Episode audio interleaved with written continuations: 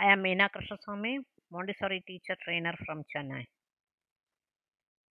Last day of the month, last day for the hackathon challenge, I am going to present about the school administration in Montessori system. What is a school? A school is a replica of the society in a miniature form. A school is considered to be a sacred place where a child is groomed both mentally and physically into an accepted human being to the society. A school provides nourishment to our brain and activates the idle parts of our brain. School enhances our curricular skills and teaches the child social skills. Above all, we master language and the skills of communication. A school is also a place where we do not differentiate ourselves from our fellow human beings. There is no caste, color, or creed for a school. All students are equal and are made to sit together under the same roof, on the same floor, on carpets or desks.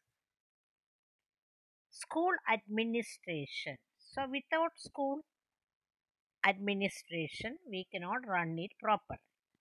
A school is a place for learning social, educational, intellectual, psychological, motor, and developmental skills. There are some steps or aims or objectives of school administration. They are to provide efficient social life to the students in order to learn the art of living together. To bring social and community closer to each other. To kindle the interest and abilities of the students for some vocational training. To help the students in unfolding their talents and blossoming their personality.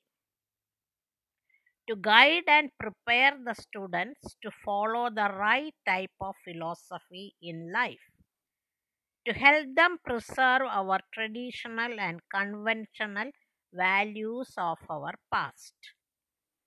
To make him realize the objective of education as said by the educational experts to prepare him to be a good citizen by helping him to bring harmony in his plans and execution of tasks in the society. To give him enough scope of all the educational facilities and help minimize wastage. Lastly, to provide a healthy atmosphere for experiment and research.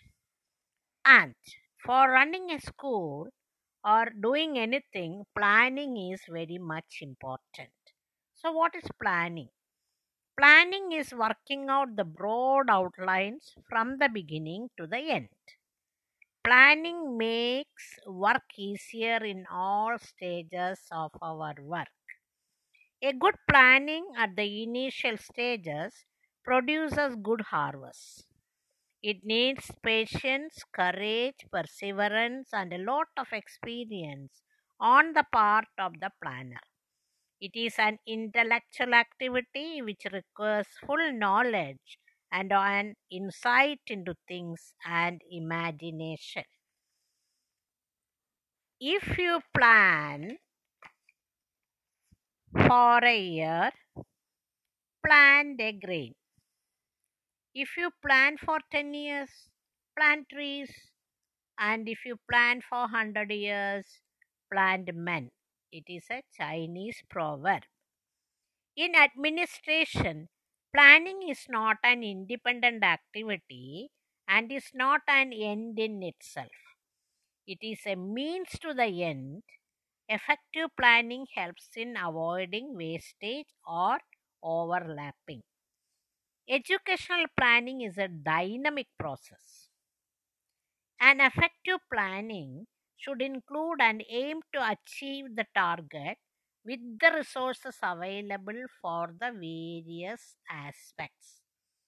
Planning is both prospective and retrospective. Planning is done at four levels that is central, state, local, and institutional. Thank you very much. I will come with that another lesson regarding organizing and budgeting. Thank you.